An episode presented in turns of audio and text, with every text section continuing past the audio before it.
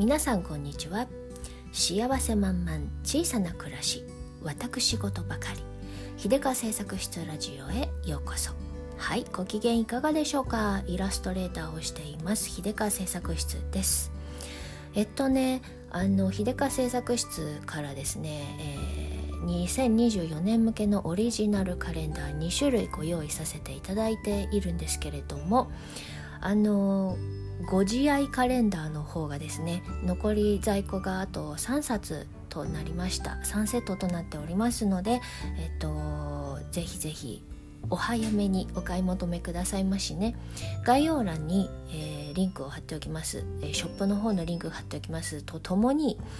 えっ、とねご自愛カレンダーについて熱く語らせていただきましたエピソードの方のリンクも貼っておきます。ご自愛しましょうという配信、えー、タイトルになっております。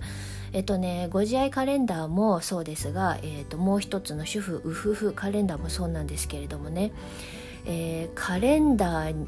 にこんなに重たく思いを乗せるものなのかっていうくらいあのいろいろ 気持ちを込めておりまして、えーメッセージ性というかあのこういう風にななっていこうよじゃないけどあの緩くいこうよじゃないけど、まあ、とにかくですね私の重たい思いがこもったカレンダーでございます、えー、ご自愛カレンダーの方の残り3冊になっておりますのでね是非、えー、重たい思いの あの中身をえー、聞いていただき エピソードを聞いていただきあのご賛同いただける方はどうぞお手に取っていただきたいなと思いますのでね、えー、リンクの方飛んでいってみてくださいまし。はいということでさてさて本日の本題でございますけれども、えー、今日はですね子供との距離感のさじ加減と手放す勇気とタイミングについて喋りたいんですけれども、えー、チビ私には一人息子がおりまして今9歳なんですけれどねチビと呼んで呼ばせていただいておりますけれどもこの番組の中では。えっ、ー、とですねチビとの距離感っていうのをねいつもすごく気にしていてというのも私は自分がね親からすごく過干渉で育てられたのでねその窒息しそうなくらい干渉されて育ってきたので、うんと、ついついうっかりね自分もそれが体に染みついてるのでその距離感でねあのチビと接してしまいがちになるのでですねものすごく距離感のさじ加減すごい気にしてるんですよ。で意識してあの話すように私の場合は意識して話すようにして多分ちょうどいいくらいなのかなと思っています。それでもまあ多分チビからしたら口うるさい母ちゃんって感じなんですけどえっとねあんまり干渉しなさすぎるのもねいけないと思うんですよ。やっぱり、えっと、教育という面でもあの何でも野放しにねあの伸びたい放題伸ばせばいいってもんじゃないよ雑草もみたいな感じでですね程よく刈り取ってあのいい感じに仕上げていかないといけないとは思うんですが、えー、その中で最低限のね距離感というのはやっぱり保ってあげなくちゃいけないなと思っていてでその距離感っていうのは成長とともにどんどん、えー、広がっていくものなんだなと思思っていましてですね今その距離感をどんどんどんどん、えっと、長くする？え距離感の尺度は何て言うんだ？広くする？長くする？距離感の離す距離をね広げていかないといけないなと思っているんですよ。なんかさ子供って、えー、特に女性の場合、えー、まず自分の体の一部だったものをからスタートするわけですよね。体内のね内臓の一部だったものがある日外に出て1人だったのが2人になるわけですよね。その時点であの一つ物理的に距離感が生まれますよね。もう距離感ゼロ。もうぴったりゼロだった時ところからですね。あの1プラス1になったみたいな感じになるんですけれどでもそれでも生まれたてはやっぱりべったりだしあの内側が外側になっただけでほぼほぼべったりな状態じゃないですかしばらくだからなんか赤ちゃんという認識はあるし動物的には、えー、その子をね人間だという認識はしているものの一個人としては認知できていないと思うんですよね。自分のことで言うと私はね本当に認知できてなかったですね。生ま生まれてしばらくはね、えー、人間動物的に人間だとは分かっていても一個人がここに存在しているっていう認識はゼロでした。全くあ分かっていなかったしなんかなんていうのかな。個性を持った物体という認識はまるでなかったんですよね。でもある時、え、それを個人として認識した瞬間があってそれが、えーと、とお家に母乳指導に来てくださった助産師さんの言葉でねハッとしたんですよね。えーと、当時ね母乳がうまくいかなくてあのなんか1時間おきに授乳してたんですよね。でやっぱりこれはおかしいんじゃないかと。夜中も1時間おきに泣くし1時間おきにおっぱいあげるとかってほとんど、えっと、1日の授乳回数20回？みたいな感じになっていてで助産師さんもそれちょっとおかしいねということで来てみてくれたんですがその時にね助産師さんが「えー、チビのことをねあのこの赤ちゃんは？っていう言い方ではなくてこの人は舌が短くておっぱい飲むのが下手なのよっていうようなあ言い方をしたんですね。であのまあ私の母乳の出が悪いんじゃなくてあの赤ちゃん側の問題なんだよっていうことなんですがそれをね赤ちゃん側の問題なんだよっていう言い方ではなくてこの人はっていう言い方で説明をされたんですよ。その時にハッとして一個人として初めて、えー、その存在をね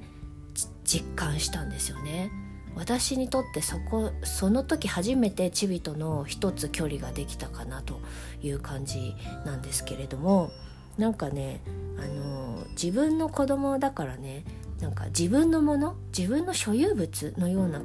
感覚にね陥りがちで、えー、特に赤ん坊の時は何でも何にもできないから全部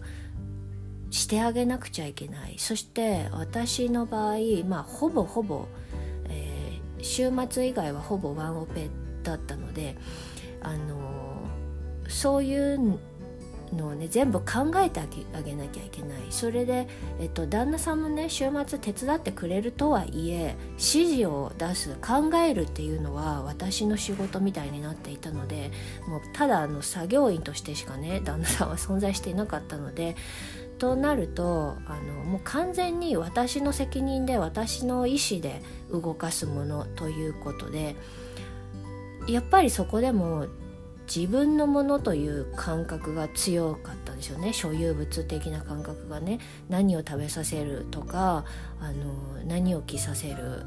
とかね、えー、生活のリズムをどうするとか全部私が采配をしていたのでそうするとその期間はねそれが必要なんですけれどその期間が過ぎた後も、えー、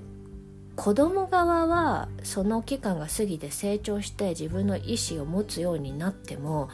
大人の親側としてはまだ所有物の実感が残っちゃってて癖になっちゃってて考えてしまうんですね勝手にね、えー、勝手に選ぼうとしたりとかしてしまう。でついついねなんかあの考えをね押し付ける感じになってしまうんですよね。でなるべくね子どもの意思を尊重させようと思ったり買い物する時も欲しいどっちがいいかっていう場合においてはなるべくチビに選んでもらおうとするんだけれどもともすると誘導尋問してるんですよね。なんかここう答えさせようと思ってこう答えさせる方に質問を仕向けるというか選んでいいよと言いつつも結果え右側を選ばせるように仕向けているみたいなね話し方をね大人としてねやってしまっていることがね多々ありましてね。なんかそういうのをいつもね感じては反省し、えー、感じては反省しみたいな感じなんですけどね。でそう、えー、そういうふうにか、えー、なんていうのかじ感じるのも後からなんで後から反省して、えーと修正してみたいな感じでやってきているんですけれどそんな感じでいつもなんかねあ行き過ぎたやりすぎた干渉しすぎたなと思って戻ってくるみたいな感じのねことをやったりその放置するっていういうことにおいては、えー、旦那さんの方がうまいのでそれを見てねああとハッとする、えー、場面とかもね過去多々あったんですけれどもね。で今現在9歳になってえー、中学受験に向けて準備をしているわけなんですがこれもあのまあ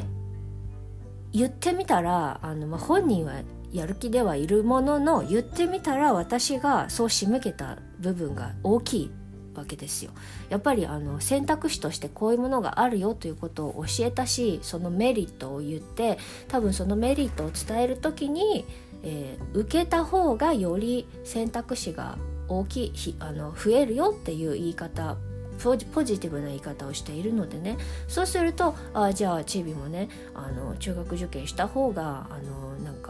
自分には有利なのかなみたいな風に思って今はその気になっているということでこれも一つ誘導尋問です。あの誘導させてしまっているんですけれども。あのまああのなんていうのまっさらな状態でね全部子供に決めさすっていうのは無理だと思うしあの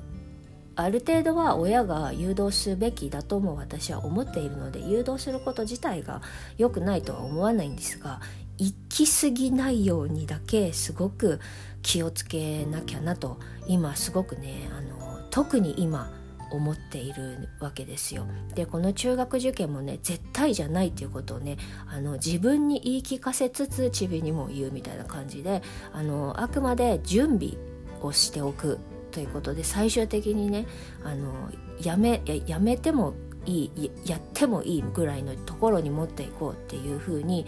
しないといけないなと思っているんですけれどあのつい加熱しがちになるのでね親はねあのすごい気をつけててそこでねやっぱりねあの彼が一個人であることを常にに意識していなくちゃなと思うわけでねついつい、えー、自分の考えでねこっちの方が無難だろうとかねあのこっちの方が楽だろうとかね、えー、そういうことを思うわけなんですけれどもね。あのー、まあ結局結局ねどっちに進んでもいいことも悪いことも結局あるわけだからあんまりねこう行き過ぎないようにっていうね 感じでブレーキかけつつ距離感作りつつ気をつけるなるべく本人に空間を与えてやらないとなと思ってね、あのー、ちょっと詰めすぎたなと思うと一回一回俯瞰的になってみよう。俯瞰の視野を一回取り戻そうみたいな感じであの自分の中でねピント調整を繰り返している感じなんですけれどね。あの勉強のね伴奏それをそれをね最近距離感をすごく気にしてるっていうのもやっぱりね今勉強のね伴奏をねあのするにあたってですねあちょっと行き過ぎたなって思うことがあってそしてあの修正してちょっと距離を取るようにとかっていうのをやっていてあのねやっぱりついつい塾の宿題とかねあのスケジュールを決めてやるんですけれどもやっぱり完全放置でやらせるとあのまあ適当になっちゃうんですよね。で適当にやって、えー、答え合わせしてあのまあ別に間違っててもとりあえずやったからいいでしょみたいな感じだから最初からそんなに考えてなくて一通りセレタラタラタラっとやってでああ間違えちゃったねふーん答えはこうなんだふーんって感じで書いて終わりみたいな感じでねあのどうして間違えたのかとかね、えー、もう一回考え直してみようとかねどこで間違えたのかなっていうところまでいかないんですよね。でとりあえずとりあえずやったからいいでしょっていう感じになっちゃうそうなるとあの、まあ、ざるなのでねあのすごくもったいないのでやっぱりちょっとちょっとは見ててあげないといけないなと思うんですけれどついこの間まではですね私その見ててあげるを見すぎてしまってでしかももうちょっとやれるでしょっていうところであの最低限のやらなきゃいけないことが終わった後にプラスアルファでこれもやってそれであの直しももう一回やってとかっていうね間違えたところもう一回解こうみたいなことをね、えー、やってたんですけれどその時にべったり張り付いてあのー、見てたりとかしてたんですね。そしたらふとチビがね「いじめられてる気持ちになる」って言言いまして。なんか学校でも友達にいじめられることあるし家に帰ってもいじめられてる気持ちになる。うーってなってあしまったと思ったんですね。あのこっちは必死でねあの身につけさそうと思ってやってたんですがもうチビにしたらもう迫られてる感じだったんだなと思ってね。あこれやばいなと。私気をつけてたつもりだったけどなんかやり終わったらあのいくらでも遊んでいいよっていう感じにしてるから大丈夫でしょと思っていたがそれでもやっぱり迫りすぎだなだったなと思ってね。あやっぱもうちょっと空間を上げなきゃいけない距離を上げなきゃいけない本人に決めさせなければいけないなというところでですねあの反省して仕切り直してですねあの自分一人でしっかりできるなら自分でやりなさい。お母さんが必要だったらあの隣に座っててほしいんだったらその時は読んでねと。ただし答え合わせだけは一緒にやろうねと。答え合わせをお母さんと一緒にやるところで緊張感があってあなた一人だとごまかしちゃうところもあるから答え合わせだけはあの最後にお母さんとやってやり直しの部分を一回一緒に見直ししようねという感じにしたんですね。それであの国語とか漢字とかあの計算とか簡単な単純なやつとかはねもう自分一人でやるからいいっていうのでじゃあ自分で頑張ってで最後の丸付けだけ、えー、丸付け終わったやつ見せてねっていうのであの最終チェックがあるから若干はしっかりやらなきゃなって思ってくれてればいいかなというところで手放しそれでねあの算数は難しい問題とかね込み入った問題の時はあお母さんの隣に座ってほしいとあ言ってくれるのでじゃあその時は隣に座りますと。でこの時にね私隣に座ってやることないとついつい問題にねあの入っちゃって一緒になんかこうやいのやいの言ってしまうのでそれは多分あの窒息させてしまうことになるなと思ってですね、えー、近頃は反省して隣に座るだけを頑張ろうと思って自分でなんか読む本とかをね持って隣で本を読む。スマホ触るとねあちょっとあんまり良くないなと思ったので本を読んで待つと。でたまにチビがねそれで考えたりとかここはこうでこうだあれおかしいなっていう時に相づち打ってあげるみたいなあの壁打ち相手になってあげるっていうところで隣にいるみたいなことをするようにしてそしたらちょっとねあの隙間ができてあの良くなったかなと軌道修正できたかなという感じなんですけどあのそうやってその距離感ねあの分かんないんですよね。自分がその渦中にいる時は自分もね距離感取れてるつもりで取れてなかったりとかしてあの大反省なんですけど、えー、ちょっとでもそういうなんか行き過ぎたなって思ったら一回仕切り直してであの相手を観察してね彼を観察してもうちょっと話した方がいいかなとかね。で手放す時ってね割と親側はちょっと勇気がいるんですけれどね。彼一人にこんなさしていいんかしらとかさ、あのー、思っちゃうんですけどまあ、あのー、結局のところ彼の問題にななのでねえー、それができてもできなくてもよく考えたら私は痛くも痒くもないなと 思って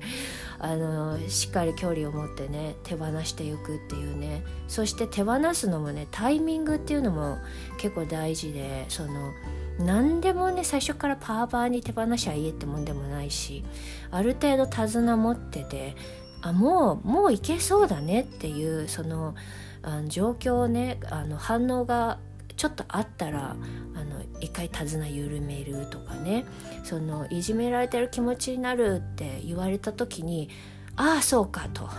いうところで一回こうあの話す。で話してみてどんくらいの距離がいいかっていうのをねちょっとチビと相談して今はこのくらいでとかね。あの込み入った問題とか解く時にね一人だと集中できないしやりやる気が出ないと。隣に座っててほしい。でも座るだけにしてほしい。僕一人で考えたいからっていうのでね。あのまあそういうさあの詰め合わせ をちゃんとさ本人とね意思確認しつつ、えー、つどつどねこの最適な距離感をねあの作っていきたいなと思うしね。勇気持ってねどんどん手放していきたいなと思うんですよね。今あのチビはそうやってまあちょっとね勉強時間言うても1時間もないんですけどあのそれ以外はね遊ぶ遊んでるんですけどその遊ぶ時にねこんなに遊ばせていいのかしらとかさあのちょっとちょっとゲームやりすぎじゃないのってたまに思うんですがもうそこはねぐっと勇気をも勇気をあ持って手放す。もう遊べ。みたいな。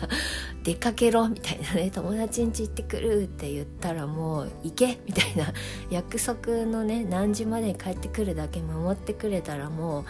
うもうあとはリリースっていうねそういう勇気をね持っていかんといかんなとね思いましてですね。あのだんだんこうやって、チビとのね距離がどんどん広がっていってそしてチビは大人になっていくんだなとね思うとまあ感慨深いものがあるし最初は距離ゼロ体内にいたものがこんだけの距離を取れるようになったんだなというねまあそれを成長というんだが なんか結局結局のところ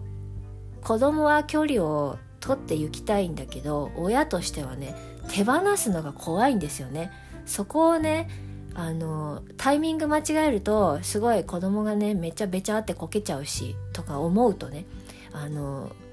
もうなんか手放せないみたいなね 気持ちになっちゃうんですけれどもこけてもいいもうあの行ってしまえみたいな感じでねあのうまく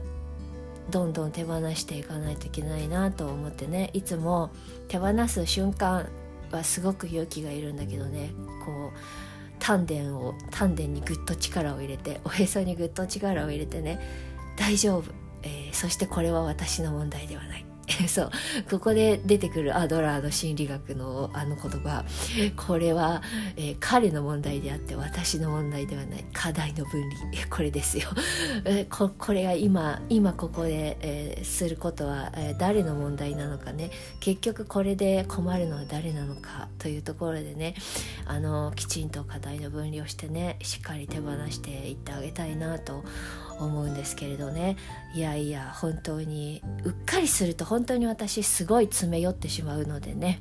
あのこの距離感とっても大事だなと思いましてね、えー、いつぞやの配信会で夫婦の距離感の話をしたんですが、えー、それよりも何よりも、えー、子供との距離感これが一番えー、難しいかもしれないなと思うんですよね。血がつながっているだけに、えー、濃ゆいものがつながっているだけに。そしてあのある時期までは本当に自分の所有物だったが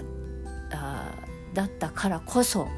あのそうではなくなった時というのを認識できなかったりあの習慣的にねえー、勝手に決めてあげてしまっていたりとかね。そのタイミングタイミングをねあの成長とともに見直すっていうことをね忘れずにやっていかないといけないし常に距離感のバージョンをね更新していかないといけないということでね、えー、なんなら毎月アップデートしなきゃいけないんじゃないかなと思うのでね、うん、本当に難しいと思うしあのセンシティブなんですよね。ちょっとずつちょっとずつの距離感なんですよね。アジャストもほんと1センチ単位でアジャストしていくぐらいの感じでやっていかないとあのなんかいかん方向に行ってしまったりもするし、えー、やりすぎてしまったりもするし大変に難しいなと 思っているんですけどね。ということであの子育てにおいて子供との距離感のさじ加減ね、えー、取りすぎても取らなさすぎてもいけない、えー、手放しすぎても手放さすぎてもいけないということで、えー、ここら辺のね手放す勇気とタイミングとっても難しいですねということで、え別に特に解決策はないが 難しいねという話でございました。ということではい。最後までお付き合いいただきましてどうもありがとうございました。それでは今日という日が今この時が皆様にとって幸せ満々でありますようにじゃあまたね。